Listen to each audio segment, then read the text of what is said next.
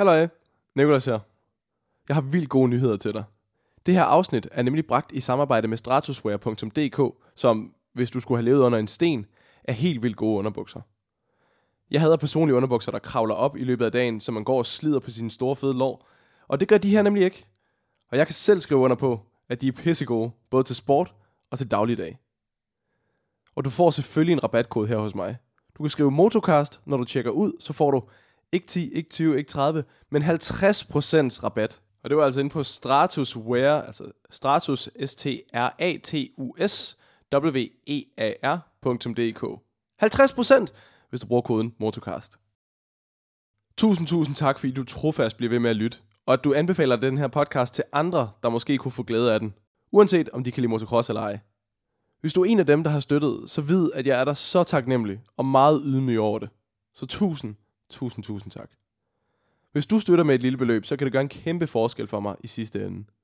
Og hvis du har lyst, så kan du støtte på MobilePay 23 888 192 eller på paypal.me-motocast. Det står på min Facebook-side Motocast under den her også. Men tusind, tusind tak. Hvis ikke, at du kan, så ingen alarm. Så skal du bare nyde afsnittet om det her fuldstændig sindssyge år. God fornøjelse. Velkommen tilbage til Motocast og til podcastserien Hele historien om Rasmus Krog Jørgensen. Serien, hvor jeg dykker dybt ned i en unik historie, fortalt af dem, der var der. En historie om vilje, dedikation, ofre og i sidste ende det ultimative comeback. Vi er nået til afsnit 7, og året 2009. Hvis ikke du har hørt de første afsnit endnu, så stop lige med det samme og hør dem først. 2009 var året, hvor Rasmus' fremtidige karriere på alle måder blev tegnet. Året med den største optur, og året med den knuste drøm.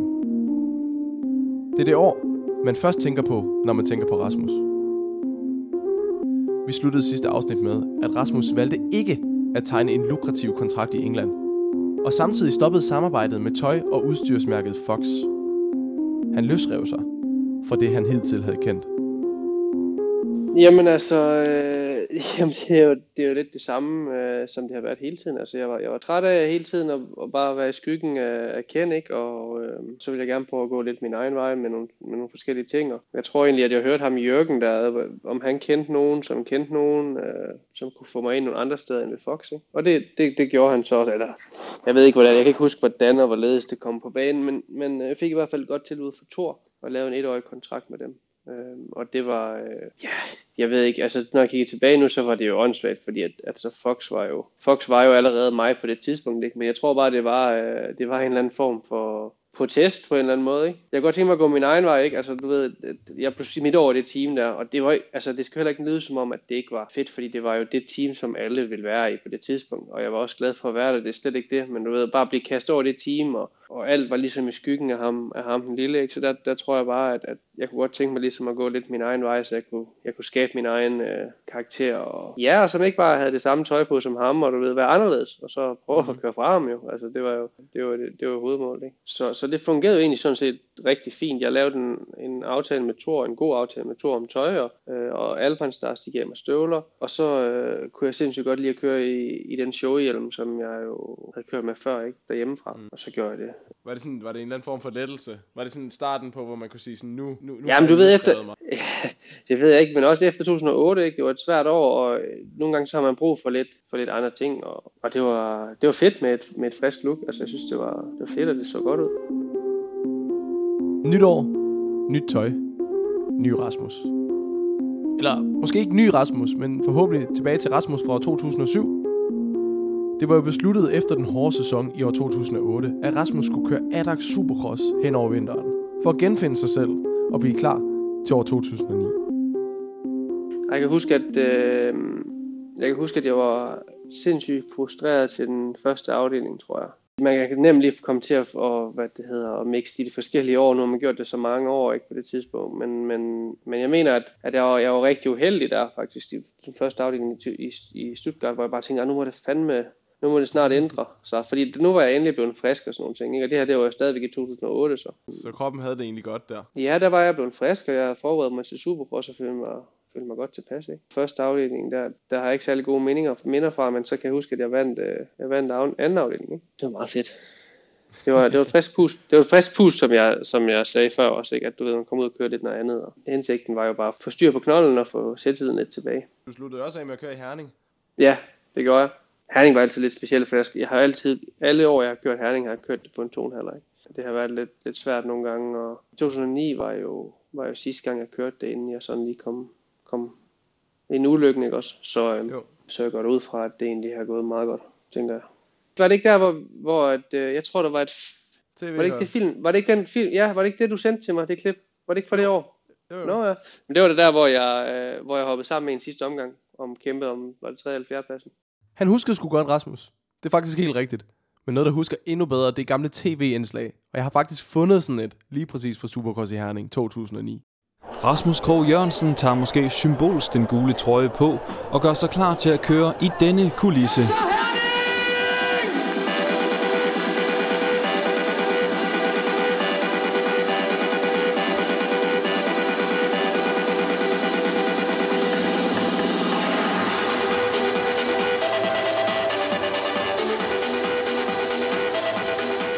Og det unge vestjyske talent ser frem til at køre på hjemmebane. Der er selvfølgelig mange, jeg kender, også når der er så mange tilskuere, som der er. Så øh, det tænker man ikke rigtig ud- over, når man er ude på banen. Så, øh, men jeg glæder mig helt sikkert.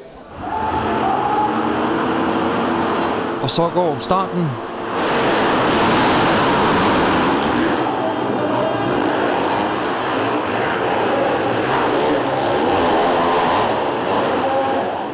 Rasmus Krog Jørgensen kører sig op på en fjerdeplads, men pludselig kommer nummer 28 ikke over bakken.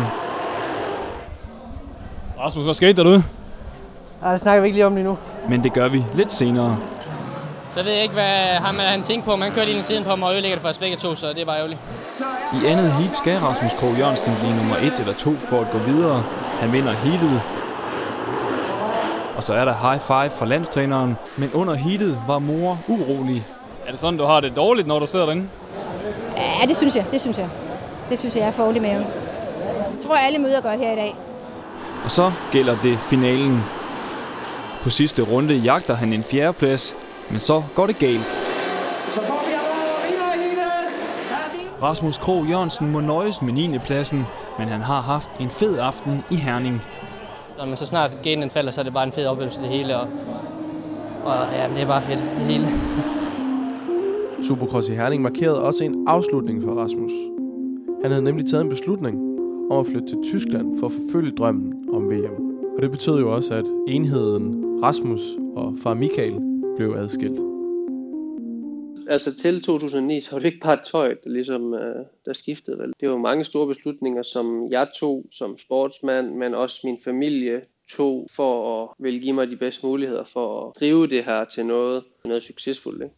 En svær beslutning, det var jo selvfølgelig ligesom at, at tage lidt afstand til, til min far ikke, på det tidspunkt. Eller ikke afstand, jeg, jeg tror egentlig bare, jeg var et sted i, i mit liv, hvor at, at han havde været så stor en del af min karriere, og alting og altid været der. Ikke? At nu var jeg selv blevet 17, og så kunne jeg egentlig godt, så, så tror jeg bare, at jeg gerne vil have, at han var min far. Ikke? Kun min far, og så altså bare min støtte, men ikke både min mekaniker og min træner og min alt muligt, du ved. Altså sådan, at han egentlig bare tog et skridt tilbage og var min far. Hvorfor Øhm, er det, at man får den følelse? Fordi man hører det rigtig mange gange. Fra, re- altså, du, man hører det tit nærmest fra alle, der kører rigtig stærkt. De kommer igennem det her ja. på Ja. et tidspunkt. Jeg er egentlig lidt interesseret i, hvorfor? hvorfor? Jamen, det ved, jeg tror, når man bliver ældre, så bygger, så bygger man jo sin egen karakter, og den karakter, den har, for mit vedkommende i hvert fald, tror jeg, at, at, at min far, han havde rigtig stor indflydelse på den karakter, som jeg har fået, ikke? fordi man brugte så mange timer sammen. Så en eller anden sted, så, så tror jeg måske, at man, man bliver lidt ligesom sin far, hvis det, altså i de her tilfælde med motocross, ikke? der tror jeg, at far og søn, de bruger rigtig mange timer i bilen og træning og alt sådan nogle ting, så man bygger det her bånd op. Men det gør også, at man, man, øh, man som barn udvikler sig selv i retningen af sin far. Ikke? Og når man så bliver de der op i puberteten, og man bliver lidt ældre, så, øh, så når man er lidt en, så kan man nok godt, så er det også nemmere at gå på klingen. Ikke?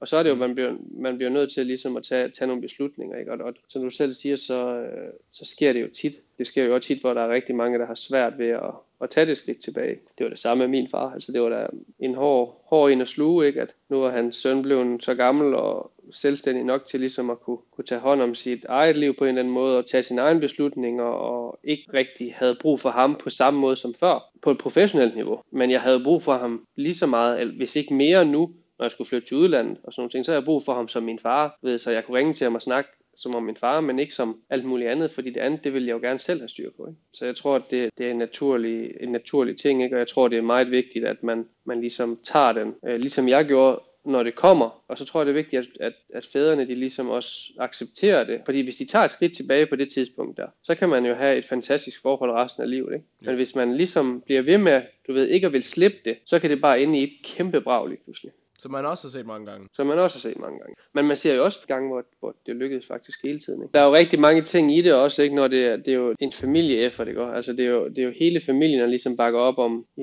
i det her tilfælde det jo, var det jo mig i vores familie. Ikke? Og på det her tidspunkt, der har jeg jo fået en, en lillebror mere. Så vi er, jo, vi er jo tre brødre. Ikke? Men alt fokus var jo ligesom på det, jeg lavede. Og, og når vi ligesom besluttede, at jeg skulle til udlandet, for ligesom at drive det til endnu mere, så, så er det jo en naturlig ting, at far han ligesom tog et skridt tilbage, fordi han kan jo ikke bare flytte med mig til udlandet på fuld tid, vel, når han har to andre sønner derhjemme, og, og, og min mor var derhjemme, vel. Så det var jo noget naturligt, der ligesom bare, der skete, men vi blev nødt til at have snakken, ikke? og det havde vi også. Øh, men han havde svært ved det, altså han havde vildt svært ved det. Og jeg tror, at det, det er noget, der gør, det er noget, der gør vildt ondt, ikke? Øh, som far, fordi man kan jo hurtigt komme til at virke ligeglad med hans meninger og holdninger, hvis man selv lige pludselig begynder at få, få sine egne holdninger, ikke? Og, det, og, det, og det er jo det, man, man tror på.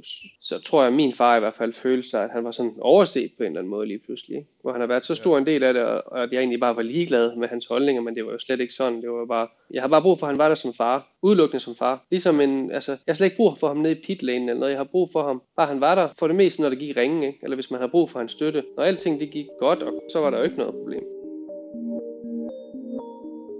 Det må være så mega hårdt, når man som far pludselig bliver bedt om at træde tilbage. I Rasmus' tilfælde var det selvfølgelig givet, i og med at han nu skulle flytte til udlandet. Men hvordan havde Michael det egentlig med at skulle give slip, og ikke længere bruge størstedelen af hans liv på Rasmus? Rasmus' mor Janni fortæller her. Altså jeg kan godt huske det. Jeg kan godt huske det der med, at Rasmus han havde brug for at være, Michael ikke skulle være med. Og det er måske også fordi, at han blev dygtigere. Der skulle nogen til, som kunne noget mere end det, Michael kunne. Og jeg, altså, jeg, jeg tror selvfølgelig, at, at det indimellem var svært for Michael. Men jeg ved også, at han også havde længsel efter at give gas på de andre to drenge, han har. Ikke? Eller han havde, ikke? Så, så det, jeg tror, det var lidt blandet. Både at han følte sig måske lidt sat ud på et sidespor, men også at han vidste, at det var det rigtige. For han kunne også se, hvad der skulle til. Han vidste godt, at han måske ikke slog til på samme måde. Og så skulle han bare hjem og give gas med de to andre. Ikke? Det tror jeg, han var meget bevidst om også. Lad os høre, hvad Michael selv sagde. På en måde blev det dejligt, men det blev svært.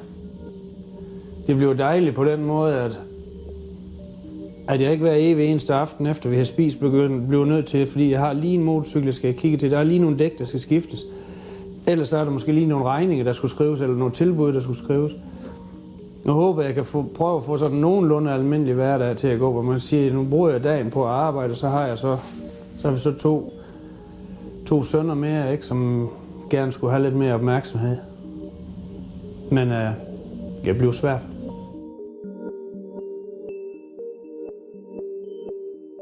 Hvad var det så præcis med den flytning til udlandet? I samme tv-indslag forklarer Rasmus det lige her. Det blev besluttet, at jeg skal køre den hele DM-serien, som selvfølgelig, og så øh, hele Europamesterskabsserien, som består af 15 afdelinger rundt i hele Europa, lige fra Portugal til Bulgarien og Finland. Øhm, så derfor skal jeg flytte til Tyskland, øhm, ned til en familie, som, som har en knæk på min alder også, som på samme niveau som mig, jeg skal køre i Europamesterskabet også. Jeg har ud i den professionelle karriere allerede nu, og, og det er jo bare fedt, altså. Øhm, det glæder jeg mig enormt meget til. Jamen, der kommer sådan set en, en rigtig god mulighed op, fordi på det her tidspunkt i 2008, hele Suzuki-teamets værste konkurrenter, det har jo så været en, der hed Lars Oldekamp. Han gjorde det også godt i øh, uh, Adag Youngster Cup, og gjorde det også okay til EM, tror jeg. Ham og hans familie, de boede lige nede på den hollandske grænse, i Nordholland. Og de tilbød simpelthen, fordi at de kunne se ideen med, ligesom mig og, mig og Lars, ligesom bruge hinanden til at, at presse hinanden, så tilbød de, at jeg kunne få et værelse hos dem. Og det var kun, det var kun uh, to timer for Lommel her hvor jeg egentlig bor nu, ikke? Men, men Belgien sådan centrum for det hele, så det var egentlig et super sted at være, og det var jo også smart af mine forældre ligesom at gribe den her mulighed, fordi du sender jo heller ikke bare en 17-årig ned i en lejlighed ned i Lommel, vel? Uden at kende nogen rigtigt. Så man måske bare har en mekaniker, og så bor man alene i Lommel som 17-årig. Så her var der lige pludselig en mulighed, hvor jeg kunne komme ind og være sparringspartner med, med en konkurrent, som måske niveaumæssigt var et godt stykke under mig, men det var lige meget, altså du ved bare en, man kunne træne med, og så var der en familie til ligesom at, at tage sig af mig, ikke? At på en eller anden måde, at man, man, man havde et, en base, og man, der var mad på bordet, og der var, der var gode øh, betingelser for ligesom at få gjort sin træning. Så fik jeg en, øh, en fuldtidsmekaniker, Marco, fra Holland. Han gjorde et sindssygt godt stykke arbejde, og, og, og dem, der ligesom lavede mine motorcykler, det var opplaceret dernede i tæt ved, hvor vi var. Ikke? Så der var et værksted, hvor han kunne stå og lave sin cross og alt sådan nogle ting. Så, så det fungerede, fungerede faktisk vildt godt. Men hvordan er det egentlig som mor og far at sende sin søn afsted til udlandet? Jeg tænker, det må være hårdt. Og jeg spurgte Janni, om hun overhovedet havde nogen indvendinger. Og ja, nogen indflydelse på beslutningen overhovedet.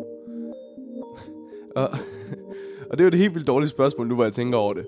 Fordi motocross og sport på det her niveau i det hele taget, involverer jo, at hele familien bakker op. Hvilket Janni også illustrerer her.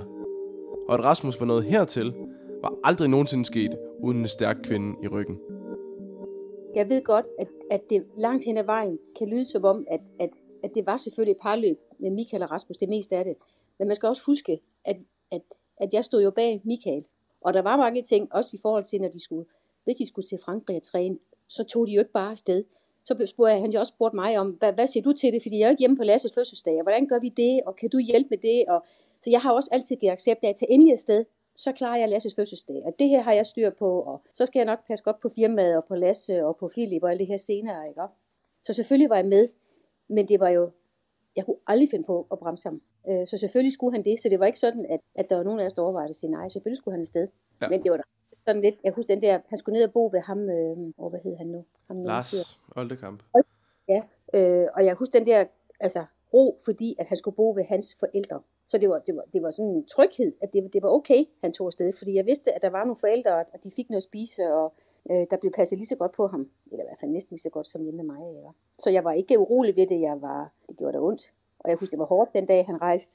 Mm. Der kan jeg at, at se, kør. Øh, og så blev jeg bare græde helt vildt, da han var kørt, og så kom han tilbage for at sige, hvor ved du, sådan rigtig dramatisk. Ej, det, det gjorde så ondt, altså. Men det er jo nogle gange, så er det jo bare at sætte ude af døren så det er jo en ny situation, så finder man ud af det.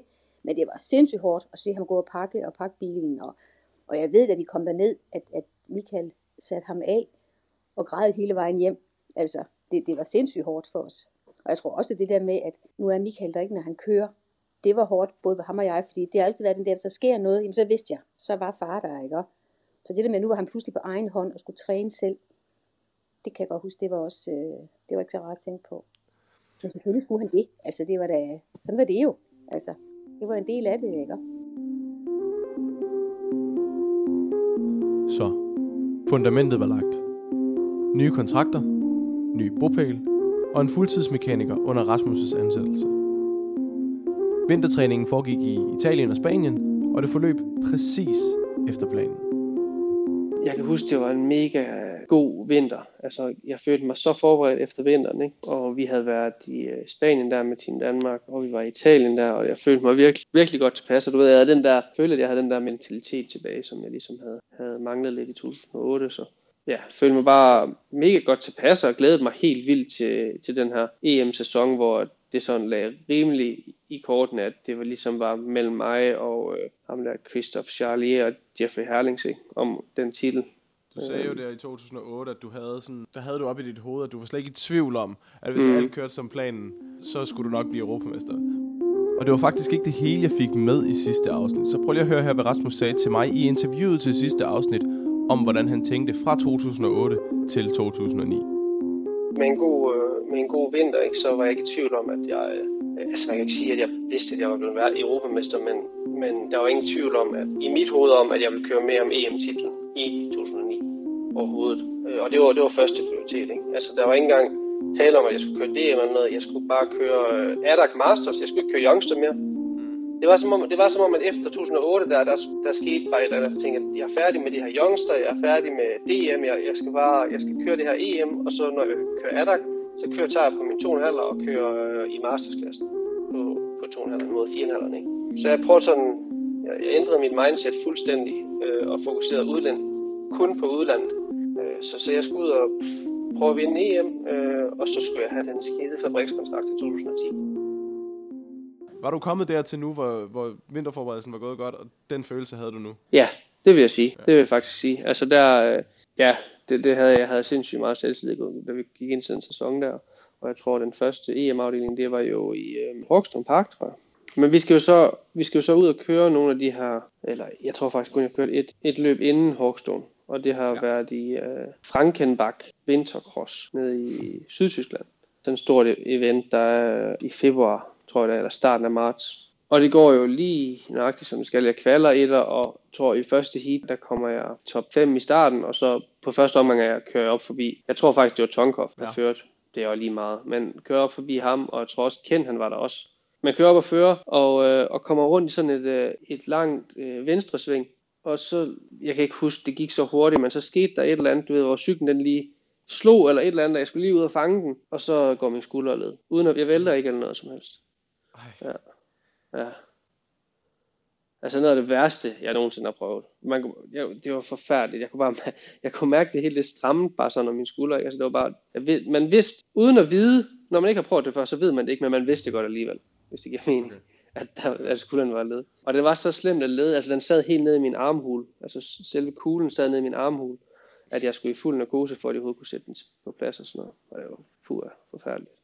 Og så går man jo selvfølgelig og håber på, at man, har, at man ikke har lavet for meget, øh, ødelagt for meget ind i skulderen, ikke? så man ikke behøver at blive opereret. Så vi tog direkte til Ortema, og det, det viste jo så desværre, at, øh, at det var ødelagt, så det skulle opereres, så, så, så, så tager det jo bare 4-5 måneder. Ikke?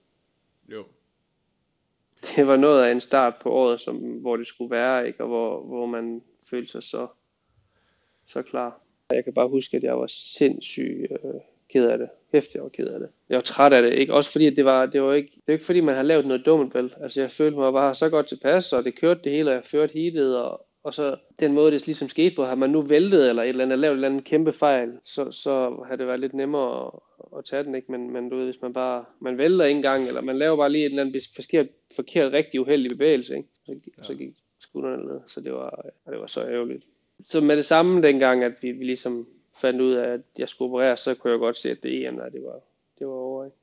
Jeg tror, jeg tror, de sagde 4 til fem måneder, ikke? Og jeg tror, øh, jeg er ret sikker på, at fordi at jeg som regel sportsmand, ikke? de heler måske lidt hurtigere, fordi de er i god form, men også så sidder man heller ikke bare på sofaen, vel? Så jeg gjorde virkelig, virkelig alt, hvad jeg overhovedet kunne, for ligesom at komme så hurtigt tilbage. Og der ja. gik jo sådan set ikke andet, jeg tror efter tre måneder, lige inden der var gået tre måneder, der var jeg ude køre, der fik jeg grønt lys for, komme ud og køre igen. Ikke? Så er du alligevel et godt stykke inde i sæsonen, ikke? Du er jo, man er jo nærmest inde i... Øh, jo, ja, nærmere og det er jo, i, ikke? Jo, og det er jo det, altså i 2008, ikke, der brækkede jeg hånden, men var stadigvæk lige, kom stadig lige til at være, jeg mistede ikke nogen løb rigtig, vel, på nær nogen i, i midten, men, men her, vel, er det lige inden sæsonen den går i gang, og så får man lige tre måneder smidt i nakken, ikke? Mm. hvor man ikke kører, så skal man stadigvæk lige ud, og, så skal man stadigvæk lige bygge køreformen op igen og sådan noget der, når man får lov til at køre. Man, man starter jo ikke bare med at køre, og så kører løb weekenden efter, vel, så Øh, så der gik, jo, der gik jo lige, der har nok gået omkring fire måneder, ikke? Og de, alle de fire måneder, der er ens konkurrenter, de har jo lagt og kørt hver eneste weekend. Så den var jo, det var, der var meget forskel på, om det er 6 uger eller 16 uger. Ikke? Så det er klart, at det, det er vanvittigt svært ligesom at hoppe ind i en sæson efter sådan en... Og det var den første slemme skade, jeg ligesom har haft. Ikke? Igen blev Rasmus' sæson ødelagt, før den var i gang. Forberedelserne var ellers gået så godt, Rasmus havde faktisk kørt et stort internationalt løb i England weekenden før Frankenbach, hvor han, selvom han væltede i begge heat, faktisk havde en okay dag. Blandt andet fordi han kørte op og overhalede Europamesteren for året før. Så farten til at vinde EM så ud til at være der. Men det blev forpurret af en overarmsknogle, der i stedet for at sidde i skulderledet, hvor den hører til, sad i armhulen. EM-sæsonen begyndte i marts og Rasmus' første løb tilbage, det var først den 28. juni til DM i Svendborg. Det var bare ligesom, det var sådan et uh, warm-up løb, ikke? For at prøve at komme i gang igen, inden jeg skulle ud og køre, køre noget EM. Så jeg har jo egentlig været hjemme i Danmark, højst sandsynligt, eller det har jeg været under hele den, den tid, hvor jeg har ja. været skadet, ikke? Kan du huske noget fra Svendborg? ikke andet, at jeg vandt. Så er man ligesom i gang, ikke? Og så var det endelig tid til, at Rasmus skulle tage hul på sin EM-sæson. Halvvejs inden i de andres EM-sæson. Stadig ikke helt 100% og ud af løbsform. Første afdeling var i Holland, hvor det blev til 9. plads i det ene heat. Og derefter var det videre til Italien. Jo, det er lige nok, som du siger, altså ligesom man startede ligesom med at køre det der, det DM der, og så skulle vi ud på at køre noget EM, og det gik jo heller ikke. Altså det var jo acceptabelt nok efter, efter omstændighederne. Så i Italien, så skulle man gerne sådan begynde stille og roligt, ikke? og der kan jeg huske, at der følte jeg mig, at der var jeg, der var jeg klar til at køre mere om at vinde igen allerede. Fordi der i kvalheatet, jeg kan huske, det var et vanvittigt kvalheat, fordi vi lå så tæt, og jeg kan ikke huske, om jeg blev to eller tre, eller hvad det var, jeg blev, men det er også lige meget. Øh, men så sker der jo sådan set det i første heat, at jeg, øh, at jeg, øh, og for enden af en bakke, så, så rammer jeg sammen med en anden en, og øh, vi vælter så, og, øh, og der ødelægger jeg mit knæ.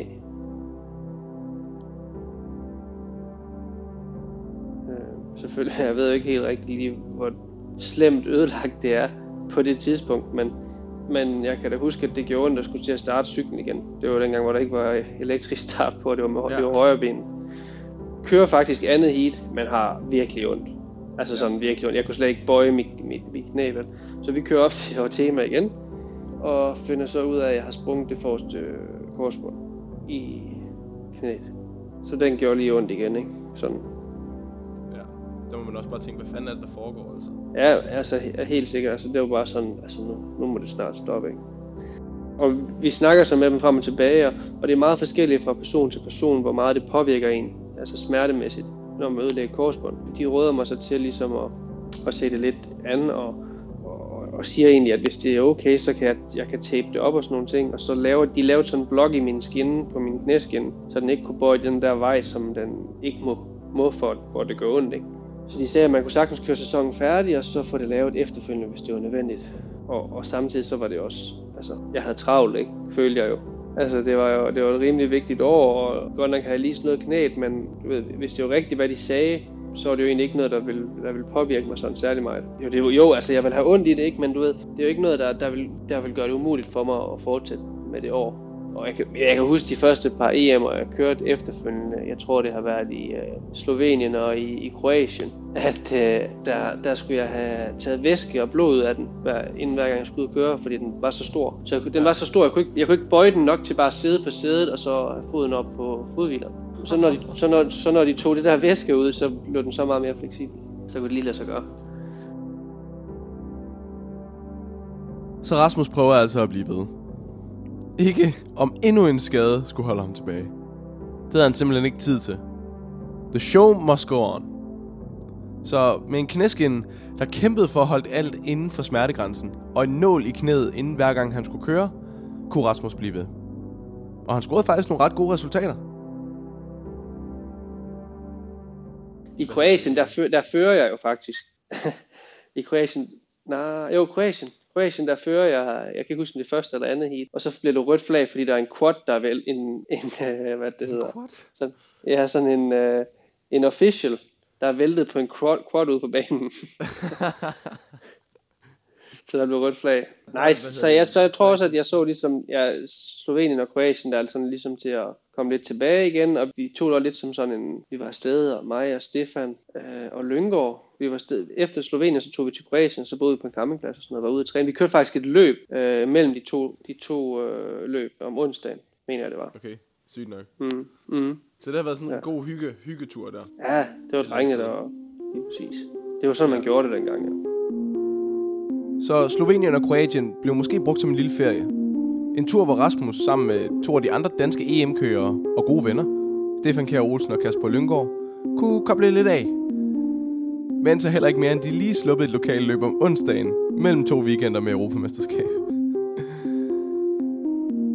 ligesom EM var Adak også en serie, som i april var startet uden Rasmus. Men den 25. juli, en måned efter hans første løb tilbage, var Rasmus tilbage til Adak i Tensfeldt. Sandbanen, hvor han vandt sit første Adak-løb nogensinde tilbage i 2005.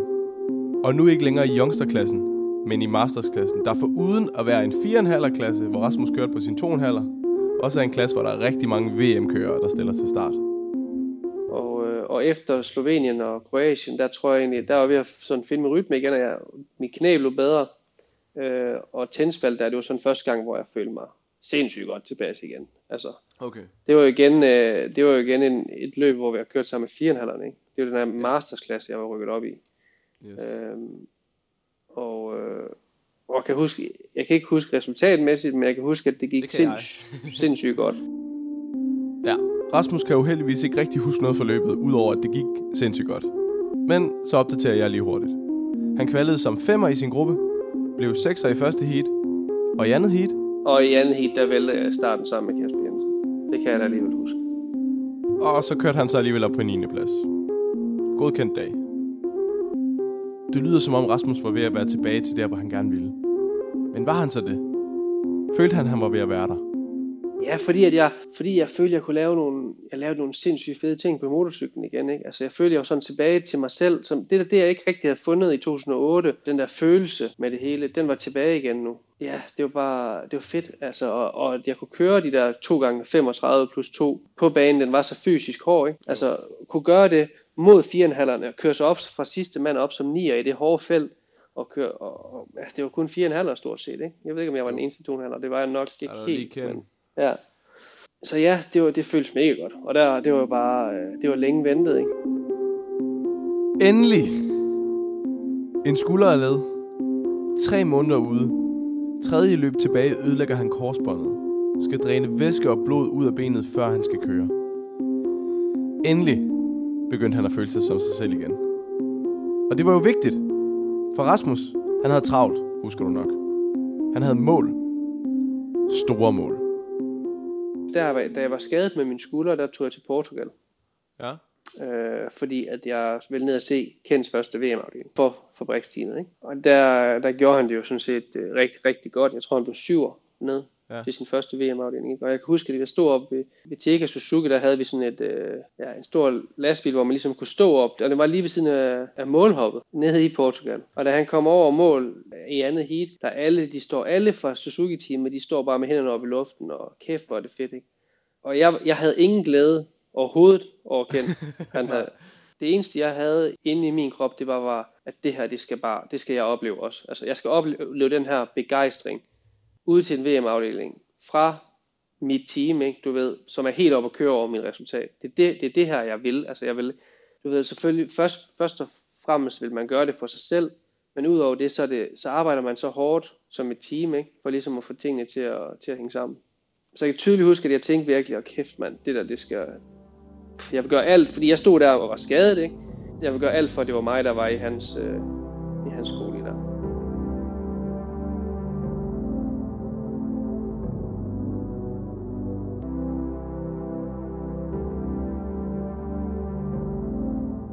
Jeg kan faktisk tydeligt huske, at jeg sidder inde ved lægen nede i Tyskland, hvor, i den by, hvor jeg bor. Jeg sidder inde ved lægen, fordi jeg blev efter tændsel blev jeg pissehammerende syg. Ja. Og så, så ringer Thomas Ramsbakker til mig. Og siger til mig, at øh, jamen, øh, vi har Xavier Buk, han er skadet. Vi vil godt give dig hans startplads i Lommel. Til, og det er jo så weekenden efter her, ikke? Ja. Altså til VM'et.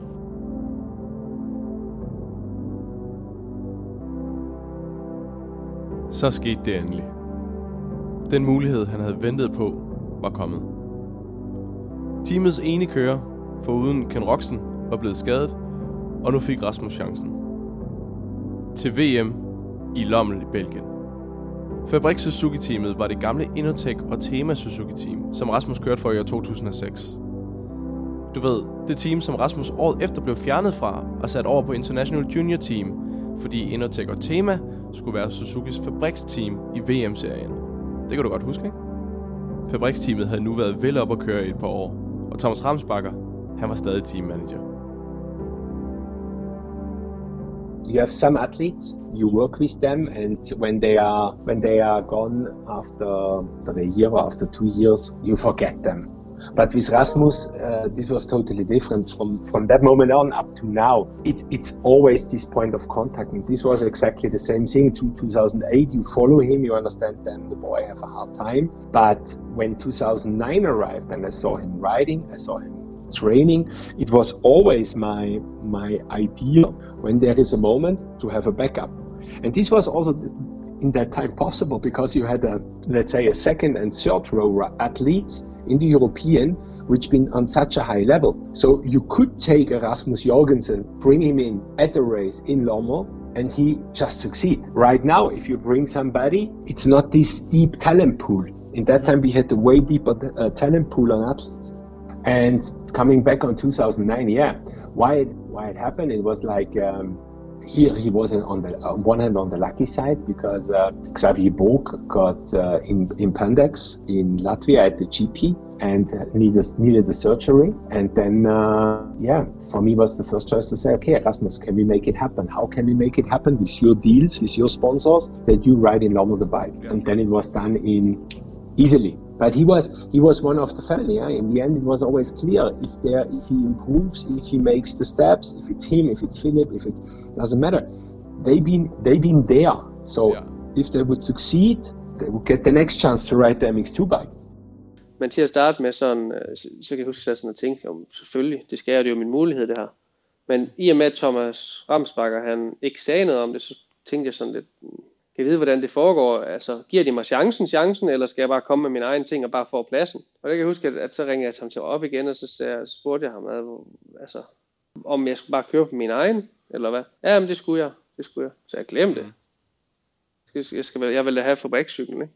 Og der gik så lidt tid, men så, så fik de så hurtigt, de gav mig så hurtigt svar på, at, at jeg godt kunne få den her fabrikscykel til, til den her VM-afdeling. Så det var jo også ligesom en test, ikke? Så er det ikke ret, også med hvad du ved nu og sådan noget, det er ikke noget, man bare lige gør, er det det? Nej, det er det ikke. Bestemt ikke. Der skal, være, der skal godt nok være øh, grund til det, ikke? god grund til det. Øh, men det havde de jo også. Altså, jeg har jo ikke på noget tidspunkt tvivlet på, at de gerne ville have mig ind i, i fabriksteamet, men, men, men du ved, hvornår kom det ligesom til at ske, og nu havde jeg haft nogle, lidt, nogle hårde år, ikke? så det var dejligt endelig at, at blive, fordi jeg var jo ikke i tvivl om på det tidspunkt, altså det, EM-klassen, e den var jo ligesom EM-klassen er nu, ikke? Altså hvis man kan være med der i toppen, så kan man højst sandsynligt også gøre det okay i VM. Så jeg var ikke, jeg var ikke i tvivl om, at jeg kunne gøre det godt, men man har jo brug for chancen, ikke? Rasmus vidste jo, at teamet gerne ville skrive kontakt med ham til året efter. Men et enkelt godt resultat i Tensvend var ikke nok. Og han ville have den fabrikskontrakt. Han skulle have den fabrikskontrakt. Når han fik chancen, så skulle han levere. Og nu fik jeg chancen. Og den greb jeg selvfølgelig. Det må man sige, han gjorde. Hvis du følger med i motocross, så ved du, hvad der skete til VM i Lommel 2009. Hvis ikke, så vil jeg ikke spoil for meget, men du skal nu høre om det, der skulle blive Rasmus' bedste resultat nogensinde. Var som sagt syg hele, hele ugen faktisk. Op til at jeg var slet ikke ude at køre. øh, og øh, havde ingen muligheder for at komme ud og prøve fabrikscyklen. Med, med tanke på det, at du havde været syg og ikke havde prøvet cyklen, hvordan gik du så ind der torsdag og fredag? Sådan, hvordan var din mentalitet? Sådan? Ja, men det ved jeg sgu ikke. Det ved jeg ikke. Altså, det er svært ligesom at... Øh, nej, det tror jeg egentlig ikke så meget, jeg var. Jeg tror, jeg var lettet over, at jeg har fået den der mulighed nu. Endelig. Jeg tror ikke, jeg var så nervøs, fordi at, at jeg havde følt, at jeg altså, havde jeg ikke haft de skader inden sæsonen, så, så, så havde det ikke været noget, så kunne jeg lige så godt have kørt med i VM, føler jeg egentlig. Jeg tror bare, jeg var sindssygt glad for det. Jeg fik lov til at køre på, på den der fabrikscykel over på sådan en testbane. bare lige et par opgange, bare lige for at se, om det hele det sad, som det skulle og sådan noget der. Altså, jeg, har vildt, jeg fik vildt bare en motorcykel. Jeg har ikke engang, min affæring var ikke engang sat op til mig. Jeg fik bare en motorcykel, så skulle bare køre på den. Men jeg tror da helt sikkert, at jeg har været spændt og nervøs til, til køre til første træning. Det er da helt sikkert. Ja, lige præcis. Man kan da ikke andet end at være nervøs, når man skal ud og køre sit første VM nogensinde. Han må da have været ved at skide i bukserne. Du kender det selv, når man skal have noget stort. Eksamen, eller starte nyt job, eller til løb dagen efter. Eller når man ved, at man skal ud og køre på en bane i morgen, der har et kæmpe hop, som man ikke har tur at springe endnu. Men i morgen, der er det dagen, hvor jeg gør det. Man sover dårligt om natten, og glemmer måske at spise, og har den der knude i maven. Altså jeg kan huske, da jeg har kørt første træning, der ved, sådan, generelt hele weekenden var, var lidt specielt, fordi jeg følte mig virkelig tilpas. Jeg følte, at det var der, jeg hørte til på en eller anden måde. Ikke? Altså, nu, har man, nu har man kørt øh, hvad det hedder, lidt EM og det der ADAC og, og haft et par hårde år, og nu har man, nu, man endelig, nu fik man chancen til det her, og det var egentlig det, jeg stræbede efter så længe. Og jeg følte mig klar til det. Altså jeg følte, at det var der, jeg hørte til. Der var ikke nogen af de der drenge, der ligesom skræmte mig, og på det tidspunkt, der var heller ikke nogen, øh, der var ikke nogen aldersgrænse, vel? Der måtte man øh, blive i MX2. Så der var jo faktisk mange af de kører, lige pludselig, som man, man, ja, man, man havde set, da man var, man var lidt yngre, ikke? også der var mange, der var ældre end mig. Rigtig mange. De var jo stort set alle sammen ældre end mig. Så det var noget, man bare set på tv, og bare glæde sig til at få muligheden for ligesom at kunne, kunne se, hvor man var henne samtidig med. Mm. Så du følte dig bare godt tilpas fra første, fra første træning af om lørdagen der? Ja, det tror jeg. Det, det, det, det er det, jeg kan huske i hvert fald. En VM-afdeling køres over to dage. Lørdag bruges på at kvalificere sig til det egentlige VM-løb, der køres søndag. Om lørdagen køres der en fri træning, det vil sige første gang kørende er på banen lørdag. Det er en slags opvarmning. Lidt senere køres der så en kvalifikation, hvor det handler om at sætte en så hurtig omgangstid som muligt. Ens omgangstid her bestemmer sig i hvilken rækkefølge kørende må vælge deres startplacering bag bommen til dagens sidste gang på banen, som er kvalifikationsheatet, eller kvalheatet. Altså et løb, hvor man kvalificerer sig til om søndagen, hvor det rigtig gælder, og der kører som VM-point. I den frie træning lørdag havde Rasmus 13. hurtigste tid. I kvalifikationen til kvalhittet havde han 11. hurtigste tid. Og kvalhittet, det gik okay for Rasmus. Kvalhittet, kan du mm. huske noget for det? Ja, det kan jeg, fordi det er, det første, det er den første VM-start. Ja. Det er første gang, jeg stiller mig bag bommen til et VM, ikke? og så tog jeg starten. og det var vanvittigt, kan jeg huske. Det var, det var lidt vildt. Og de der Suzuki der, der de, var, de suzuki teamet de var helt oppe at køre over det, fordi det var godt nok. Selvom Ken han var så lille, så havde han ikke taget nogen starter. Så det var det rimelig meget op at køre over, at jeg, at jeg tog starten der. Uh, men det tror jeg også, ja, jeg tror også, altså, jeg kunne godt forestille mig, at man måske bliver lidt nervøs, når man vender som etter der. I sit første VM, i sit første VM heat, ikke? Vender, vender som etter. Der kunne, godt, der kunne godt forestille mig, at jeg nok har blevet sådan lidt rystet lige, ja. jeg tro. Ja, vanvittigt. Det var en, øh, det var en vild oplevelse i hvert fald. det, Men det var bare kvalheat. Så Rasmus han tog altså starten i sit første kvalheat nogensinde til VM. Han endte med at blive nummer 12, men han havde femte hurtigste omgangstid, så igen forbedrede han sig altså. Rasmus han kan ikke huske noget for det her heat, men han indrømmer, at det nok var lige voldsomt nok at tage starten. Nej, det kan jeg ikke huske noget for kvalheatet rigtigt. Der er nok ikke noget at sige til, hvis man lige var blevet lidt rystet der. Så femte hurtigste tid i kvalifikationsheatet. Også hurtigere end sin teamkammerat Ken Roxen. Alle var tilfredse. Rasmus, hans far, teamet, alle. Men hvordan havde han det så her lørdag aften, dagen før det store løb, hvor det virkelig galt? Jeg glædede mig. Ja. Jeg glædede mig helt vildt til dagen efter. Men det, ja, og så, så dagen efter, ikke, der, der regnede det jo. Jeg mener, eller det regnede en lille smule i hvert fald på et eller andet tidspunkt og fik, altså du ved, følte bare, at, at tingene de fungerede rigtig godt med teamet også. Altså, jeg, jeg stolede virkelig på, hvad de sagde, og, og gjorde, hvad de sagde, og de sagde til mig, at du skulle køre først ud der øh, søndag morgen, for ligesom at komme ud og få en fri bane, og du ved, have, få et godt flow fra, fra starten af. Ja. Og det gjorde jeg, og det dem, følte jeg. Jeg har kendt dem også jo fra, fra tidligere selvfølgelig, ikke? så det var, altså, det, var, det var mega overvældende at være i den situation lige pludselig, fordi det var noget, at man har prøvet at forestille sig ja, flere år efterhånden. Ikke? Altså man glæder sig til det øjeblik, hvor man endelig var der, hvor man fik ja. den motorcykel, og man havde de mennesker bag sig. Ikke? Det var egentlig bare alt det, som jeg gerne ville. Så er jeg sikker på, at tingene nok skulle gå. Og det var, det var bare ligesom at komme hjem på en eller anden måde. Ikke? Fordi det var jo helt lidt Thomas Ramsbakker, som der startede det Enotek og Tema, som jeg skrev kontrakt med i 2006. Det var jo blevet til fabriksteamet på det her tidspunkt. It was like Michael Rasmus, you know, as they never left, as they never left the team, huh?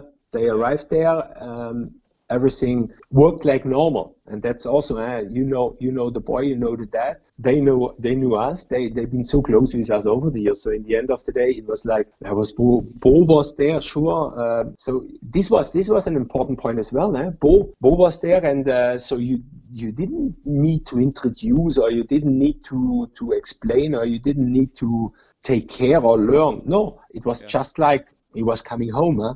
It was just he he was never he was never away. It was just like here. Og så var det blevet søndag, og tid til Rasmus' første, og hvad der også skulle blive hans sidste VM. Og til søndag morgens warm-up havde Rasmus syvende hurtigste tid. Ja, men jeg tror også bare, du ved, som jeg sagde, selvfølgelig kan, det, kan man godt føle sig, at man hører til, og man føler sig godt tilpas. Men det er jo klart, at, at der er jo, der sker jo lidt forskellige ting ind, ikke når man, hvis man får stillet op til sit første VM, ikke? så jeg tror hele tiden, så, så blev jeg, bare, jeg blev bedre og bedre i løbet af hele weekenden, ikke? følte mig mere og mere tilpas i det. Og lidt en sjov ting, inden første heat, der står jeg og laver startbom, og øh, så puster de sådan en fløjt jo, når det er, der er to minutter eller sådan noget til sighting der, eller til prøve, prøveomgang. Og, og da de puster i den der, tænker jeg, kæft mand, det kan jeg sgu ikke nå. Altså jeg er ikke, slet ikke engang halv færdig med min startbom her. Så, så jeg ender med ikke at køre prøveomgang. Men jeg tænkte, ej, jeg kender, jeg har sgu da kørt på banen. Altså, det var, det var fint nok. Det var vigtigt for mig lige at få, få lavet den der startbom der. Så jeg, jeg, jeg kørte faktisk ikke prøveomgang til min første VM. Og, og jeg ender jo med at tage starten simpelthen i første heat igen. the 15 second board is up. It turns to five. The 12th round of the FIM MX2 World Motocross Championship gets underway now. Marvin Muscan doesn't get the best possible start there. Instead, it looks like his teammate Rui Gonçalves. But look at that. It looks like uh, Rasmus Jorgensen again, the Dane, around the outside on that Suzuki, riding a number 128. But it's uh, Rui Gonçalves as Rasmus uh, Jorgensen just ran a little bit wide there. But he's fighting here in the early stages of this race. Very important to get a good start here with conditions the way they are. You've got drizzle on the goggles. And as they come over the line, it is Rui Gonçalves who leads. Rasmus Jorgensen second, Muscan third, Loic Lariot fourth, Nikolai Oban fifth, Nikolai Larsen down in sixth position as the two KTM's. Ja, og er så vanvittigt jo. Altså en ting er at gøre det i kvalheatet, og så gøre det i, i, øh, i første heat også. Jeg kan bare huske, at jeg, bare, jeg, jeg lå bare helt, helt ude bagpå på bagskærmen. Jeg tror faktisk ikke, jeg har nogen, nogen billeder af for langsiden, men jeg har set billeder engang, hvor man har for langsiden, hvor langt jeg sidder ude bag på bagskærmen. Og så går, går Marvin, Marvin går faktisk forbi mig i anden sving jo, og så kører jeg forbi ham igen, lige en mål. Ja. Men det var i hvert fald, øh, det var sindssygt det der. Det var helt vildt. Så Rasmus han tager faktisk starten. Kommer lige lidt bredt ud og bliver så overhalet. Men kører faktisk et øjeblik op som etter igen. Alt det her kan du se på YouTube. Efter første omgang, der ligger Rasmus 3'er. Efter manden, der førte VM på det her tidspunkt, og som senere skulle gå hen og blive dobbelt verdensmester, nemlig Marvin Muscan, og hans teamkollega kunne Calves. Omgangen efter ryger Rasmus en plads længere ned, og ligger derefter nummer 4 i syv omgange, indtil han vælter og ryger ned som 8. Han kommer hurtigt op igen, men vælter omgang efter igen, og ryger nu helt ned som 12'er. Han giver ikke op, og han får faktisk kørt sig op og i mål som 8. Og så havde han til med den fjerde hurtigste omgangstid af alle i heatet. Så det var jo helt vildt. Og jeg vil selvfølgelig vide, om der var skulderklap og glade teamfolk i pausen mellem første og andet heat. Nej, ikke så, jeg, første heat tror jeg, jeg har rigtig travlt med lige at bare lige få vejret igen. Men så kan jeg fejre det lidt. Det var en helt vild debut, og Rasmus viste virkelig, at det var i VM, at han hørte til.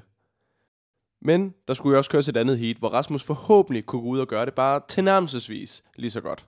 En ting, jeg ikke har sagt, det er jo, at, at, at jeg fik jo ordre på, at jeg ikke måtte, øh, at jeg skulle have Ken køre forbi, hvis han kom op til mig. Eller hvis vi bare lå, jeg måtte ikke, jeg må ikke ligge op, og hvad det hedder, få Ken til at bruge energi på at ligge og kæmpe med mig, altså jeg skulle tænke mig om, ikke? Det var, altså, det var jeg jo ikke glad for. det var jeg ikke glad for at høre. Og i andet heat, ikke, der, øh, der får jeg en god start igen. Jo. Jeg ved ikke, jeg ved ikke hvad det var starten af, men jeg får en god start igen. Og der møder vi hinanden mig igen jo. Og så får jeg, får jeg bare på pitboardet, at jeg skulle lade Ken køre forbi. Så måtte jeg gøre det. Og det var, øh, det tændte mig nok lidt at forestille mig. Ja, fordi han kører forbi mig. Altså det kan jeg faktisk huske meget af det her heat her, fordi det var sådan lidt, lidt vildt, fordi jeg blev nødt til at, jeg lukker ham bare forbi. Og jeg gjorde, kan huske, at jeg gjorde det med det samme, fordi jeg tænkte, hele, alle der står her i den her pitlane her, altså alle teams, de skal se, at jeg lige har fået den her ordre her. Så jeg, jeg klodser bare bremserne, og så lå jeg ham køre forbi med det samme. Og så, så formår jeg jo faktisk at, øh, at vælte en gang, og stadigvæk komme helt op. Jeg kan huske, at altså, jeg er virkelig vidderligt næsten lige ved at køre forbi Ken over målstregen.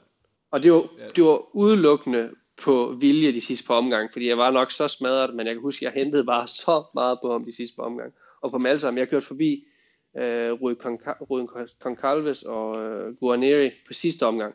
Begge to. We've got some itchy clutch fingers down there on the grid. There's Davide Guarneri all in black on that Monster Energy Yamaha. But uh, alongside him getting a flying start there, Marvin Muscat. I took a walk down here just a little earlier on after this circuit had been graded. Very stodgy coming through there at the moment where it's uh, been backbladed. but everybody looks safely through there at the moment. We're on board with, uh, I think it's Yohei Kojima, as we were last time. Through turn two, over the single, over the double, out of the next turn, turn three. There's the finish line there. So uh, Marvin Muscan it is who has the uh, early advantage here. Joel Roulons on the junior factory KTM number 34 there in second. Then Nikolai Oban in third. Rasmus Jorgensen on that Suzuki in that red top there, having another great start. He's down in about fourth, fifth position. Larry O's up there as well. So I andet heat Rasmussen start i toppen igen, og finder sig til ret på fjerdepladsen indtil tredje omgang, hvor han mister en placering og en mere omgang efter.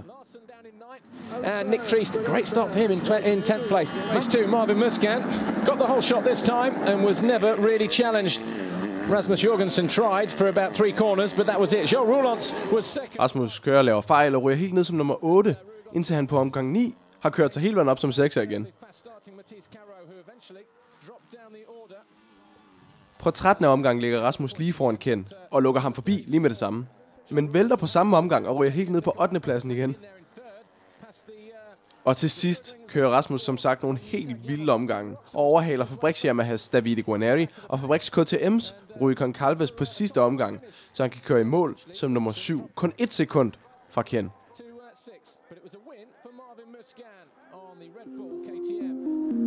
Derved bliver han nummer 6 samlet på dagen i sin VM-debut. Det, han havde drømt om, da han stod med armen i slyngen i Portugal – blandt Suzuki-teamet, da alle jublede over Ken Roxen, da han debuterede med en syvende plads. Bedre, en placering bedre, end hvad han blev jo. ja, er vigtigt. Præcis. Det er meget vigtigt, end hvad han blev til de første VM.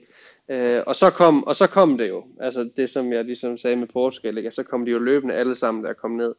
Og det var jo øh, vanvittig følelse, kan jeg huske. Fordi det, man havde virkelig stået et halvt år inden, ikke? og bare stået og drømt sig til at være i kendt sko, hvor det ligesom skete for ham og så kommer jeg ind på mit, på mit andet VM heat, ikke? og så kommer hele fabriksteamet nærmest løbende med hænderne over hovedet ned til mig først, og mm. ikke, ikke over til Ken. Ja, det var, det var helt vildt. Det var helt vildt. Ja, det er sjovt at tænke tilbage på. Og jeg ved jo ikke, altså jeg kan huske på det tidspunkt, der var det jo en af de bedste øh, VM-debuter i historien. Ikke? Jeg ved ikke, hvordan der var ledet der nu, men det er sådan set også lige meget jo. Ja. Men, øh, men det var en stor dag. Det var sæt en stor dag. Øh, og min far var der, og øh, der var mange, der så det på tv i Danmark. Ikke?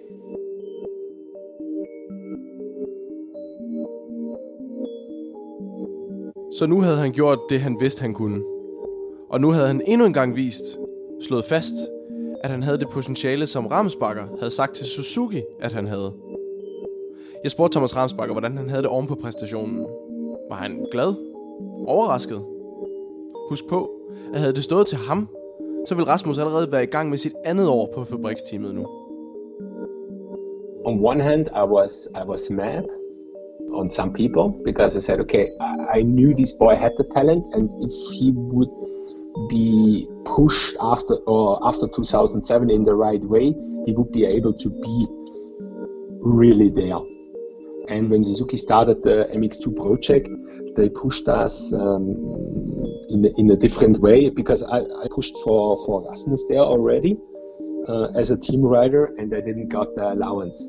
And for me, uh, on, on, this moment, I was mad because I okay, look on that, look on that. The boy was good enough to do that. So, so this was for me, on one hand, mad, but of course, super happy for Rasmus, and and it was super clear for me. So this was now, let's say, the the pillar for his future career. And then, uh, yeah, the shit hit the fans. Det allervigtigste, det var jo at lave en statement, ikke også? Altså, at de havde valgt at stole og, og, og tro på mig øh, i 2006, og det er de gode grunde til, ikke? Og det var, det var sådan set det vigtigste for mig. Det var ligesom at sige, prøv at høre, venner, altså, lad det nu, lad det, kom, lad det nu bare ske. Lad, giv mig nu den fabrikssæde sammen med Ken, så er det, som vi altid har snakket om, at det kommer til at blive på et eller andet tidspunkt. Ikke? Det var nok det vigtigste for mig. Fordi jeg tror ikke, at... Altså, der er ikke nogen, der er i tvivl om mere, om jeg fik et, et ride til 2010 nu jo, når man har lavet sådan en, en debut. Vel? Så det var bare, øh, det var bare om, om de vil have mig på Suzuki, eller så skulle jeg bare, så ville jeg bare tage et andet sted hen og køre VM, ikke? så, så i og med, at det jo selvfølgelig har været et rigtig træls år indtil videre, og der har været mange skader, og, og resultaterne har ikke har været der, som, som de var, så er der jo sket rigtig mange gode ting, og, og følte også, at jeg havde fået, fået styr på, som jeg sagde, på mentaliteten, og, og man ligesom havde, du ved, var bare et godt sted, sådan generelt, ikke? Der var jo sådan set weekenden efter kørt de VM i Lockheed, og den var, altså kæft, jeg ville gerne have kørt der også. Men der valgte de så, og der var han ikke skadet mere, så vi booket der. Så det kunne jeg ikke. Øh, de ville sindssygt gerne have kørt, men de, de kunne ikke bare trylle en plads frem til mig jo.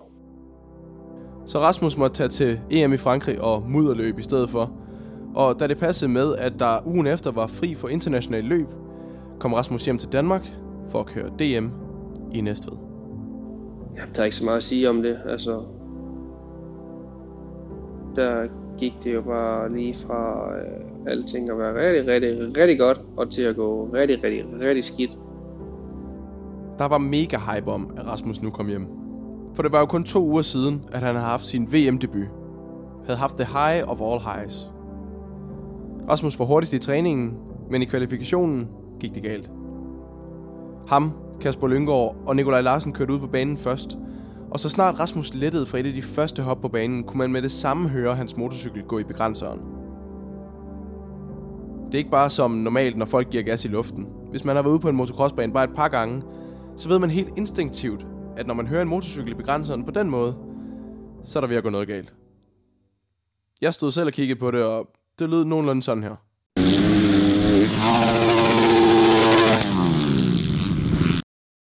Kæmpe panic rap. Rasmus havde ramt en kant i opkørslen og faldt forover i luften. Et kæmpe styrt.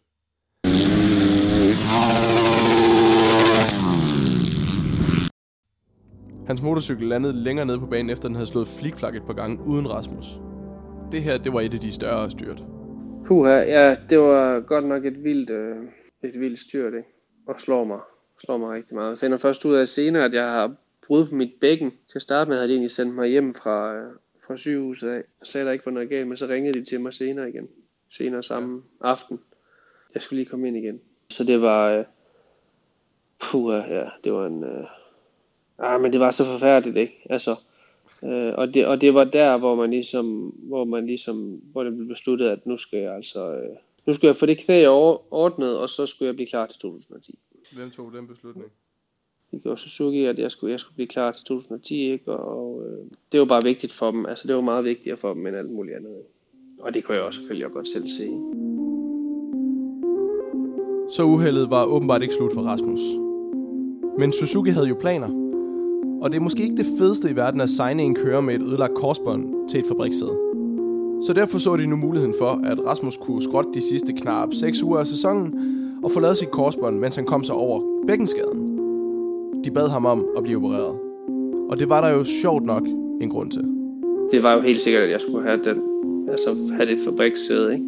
På det tidspunkt tror jeg ikke, at det var helt besluttet endnu, men det har jo helt sikkert, det har, det har jo helt sikkert været det, altså, at de, de har tænkt, at hvis jeg bare fik det, hvis jeg bare skrottede resten af 2009, ikke? We had the door open. We've been waiting for that. We've been waiting, waiting how his knee, how everything worked out for for surgery and everything, and then, yeah, and then. Uh, Okay. Yeah. Yeah, so so the so the It plan was not signed. It was not signed, but it was the idea. Det eneste, jeg var træt af med 2009, det var, at jeg ikke kunne køre Nations. Fordi at til Nations var jeg blevet lovet at få en fabrikscykel også. Og der havde jeg skulle køre hjem med to. Så det var det, jeg var mest træt af, at jeg ikke kunne køre Nations. Fordi det var endnu et løb sammen med de allerbedste. Snakken havde jo hele tiden været Fabrik Suzuki. Fabrik Suzuki. Fabrik Suzuki. Men som Rasmus sagde, så efter den her debut, han lavede, så var der også andre teams, der var interesserede. Og jeg spurgte, om der var nogen af dem, han sådan var i kontakt med.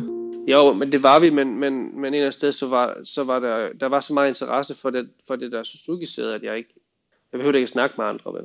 Altså, jeg var en lojal fyr, og nu havde jeg prøvet motorcyklen, og jeg, altså, jeg var så forelsket i den idé om, om det. Selvom Ken han var der, selvom alle de ting der, så, fordi der, nu vidste jeg endelig, at jeg ville blive, hvis jeg kom ind der, så vil der ikke være nogen forskelsbehandling mere, vel, fordi så vil jeg få den, jeg kunne faktisk lave, jeg kunne lave min egen motorcykel, så lige pludselig var fabriksteam, ikke? Og det var, det var det vigtigste for mig, at jeg bare fik chancen, ikke? Og der var ikke, jeg skulle ikke have nogen penge eller noget som helst, jeg skulle bare have den chance. Man blev så opereret ned på tema i, i knæet der, ikke? Og, og, og, og så var fuld fokus bare for 2010. Du har måske lagt mærke til, at Thomas Ramsbakker, når han har snakket om Rasmus' fremtid, har sluttet af med at sige noget, eller men så. Eller det var lige indtil. And it was super clear for me. So this was now, let's say, the, the pillar for his future career. And then, uh, yeah, the shit hit the fans. Rasmus vidste ikke på det her tidspunkt. Men han havde kørt på en motorcykel for sidste gang med to fuldt funktionelle arme. Hele hans liv skulle snart blive vendt på hovedet. Der er noget, der hedder The Butterfly Effect. Det er teorien om, at alting påvirker alting. At en sommerfugls slag med vingerne kan skabe en tornado på den anden side af jorden. Dit liv, der hvor du sidder lige nu, det tøj du har på, hvem din kæreste er, hvor mange søskende du har, alt er indirekte påvirket af uendelig mange ting. Der er også mange, inklusive mig selv, der tror på, at alt der kan ske, vil ske. Men glem lige den et øjeblik.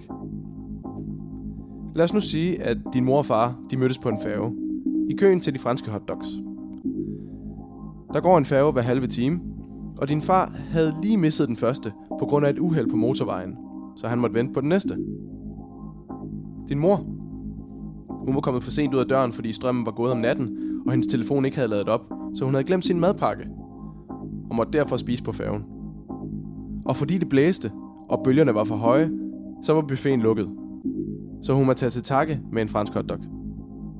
Din far, han elsker franske hotdogs, og de ender tilfældigvis i samme kø. Og tre år senere blev du født. Havde der ikke været et uheld på motorvejen, havde din far nået den første færge.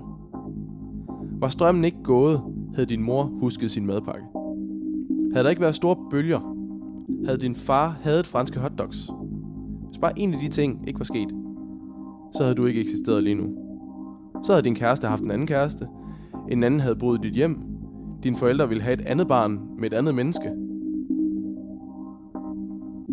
Hvis ikke Rasmus havde reddet skuldrene led i Frankenbak, så ville han måske være hurtigere til EM i Italien, og derfor være langt foran ham, han kørte sammen med, og så ville hans korsbånd måske stadig være intakt. Med et intakt korsbånd vil Rasmus ikke være hjemme i Danmark for at genoptræne knæet. Han vil være i gang med forberedelserne i udlandet til sæsonen 2010. Hvis ikke Rasmus var hjemme i Danmark for at genoptræne knæet, ville det, der skete, måske ikke være sket. Min gode ven Stefan, han har jo, han boede jo nærmest nede ved mig, når jeg var hjemme i Danmark, ikke? Altså, vi, vi brugte hinanden, anden, og Stefan var jo også på et, på et rigtig fint niveau inden til ADAC og EM og alle sådan nogle ting, ikke? Og vi brugte hinanden meget, var, var de bedste kammerater og øh, trænede sammen og alle sådan nogle ting. Og i og med, at jeg bare var derhjemme øh, med det her skide ben, så kørte vi for at kunne træne. Vi trænede to gange om dagen. Så kørte vi til Esbjerg på, øh, på scooter. Efter hver, gang, efter hver aften, vi har spist aftensmad, der kørte vi til Esbjerg og trænede og kom hjem igen. Og øh, den 21. oktober 2009, der kører vi til kører vi samme vej, som vi altid har gjort, og øh, øh, bliver nødt til lige at forklare, øh, når man kører fra, fra Varde til, til Esbjerg, så har man en dobbeltsporet cykelsti, der går langs med den store vej. Så der kommer man fra begge retninger. Ikke? Og, og, og på den her vej, der er der sådan nogle, sådan nogle rimelig skarpe S-sving. Øhm, og mig og Stefan, vi kommer vildt bare kørende der. Altså, vi har ikke kørekort til bil, det er jo derfor, vi tager scooter, ikke? Altså, jeg har ikke en kørekort til bil på det tidspunkt. Øhm, og så sortner det bare lige pludselig. Øh, I en af de der S-svinge. Øhm, og det er... Det er så fordi, at der er, der er en, der, der kommer så stærkt, at han ligesom ikke kan blive inden for sin egen øh, kridtstreger, så han klipper mig. Øh, sådan ud af det blå, altså det er vidderligt, det bliver bare sort for mig. Jeg, jeg, man når, jeg når ikke indtil at se. Det, det er fuldstændig surrealistisk. Det er godt nok længe siden, jeg har snakket om det også. Øhm, sådan, hvis jeg skal forklare det, så kan jeg bare huske, at jeg vågner op, hvor det sådan ringer for ørerne på en eller anden måde. Vanvittig måde, ikke? Altså man ligger på sådan en kold vej, og så bare sådan ringer ved, for, for ørerne. Øh, man kan ikke rigtig høre, når det piver bare. Øh, og så stille og roligt kommer sådan lidt til sig selv. Og så kommer, øh, så kommer Stefan over. Jeg tror, jeg, sådan, jeg, jeg lander jo faktisk ude på den store vej. Så det, alene det kunne jeg have gået helt, helt galt. Ikke? Altså, fuldstændig. Der kommer mange, mange biler, og de kører 90 der. Ikke? Øh, men for mig så sådan, der er en bil, der er holdt, der kan jeg huske, der er en bil, der allerede har stoppet. Og sådan får mig slæbt ind på cykelstien igen. Og Stefan kommer hen, nej, nej, nej, siger han, så, og, hvordan er hvorledes, og så siger han, hvor er min arm hen? Så jeg til ham. Og, og vidderligt, Nico, jeg troede, at min arm, den var røget af på det tidspunkt. Jeg troede ikke, at min arm, den var på mig mere. Øhm, og Stefan siger, at du ligger på den. Du ligger om på den. Og så tror jeg godt, at man ligesom ved, at den, den er ikke helt god, vel? Og det var klamt. Kæft, det er ulækkert.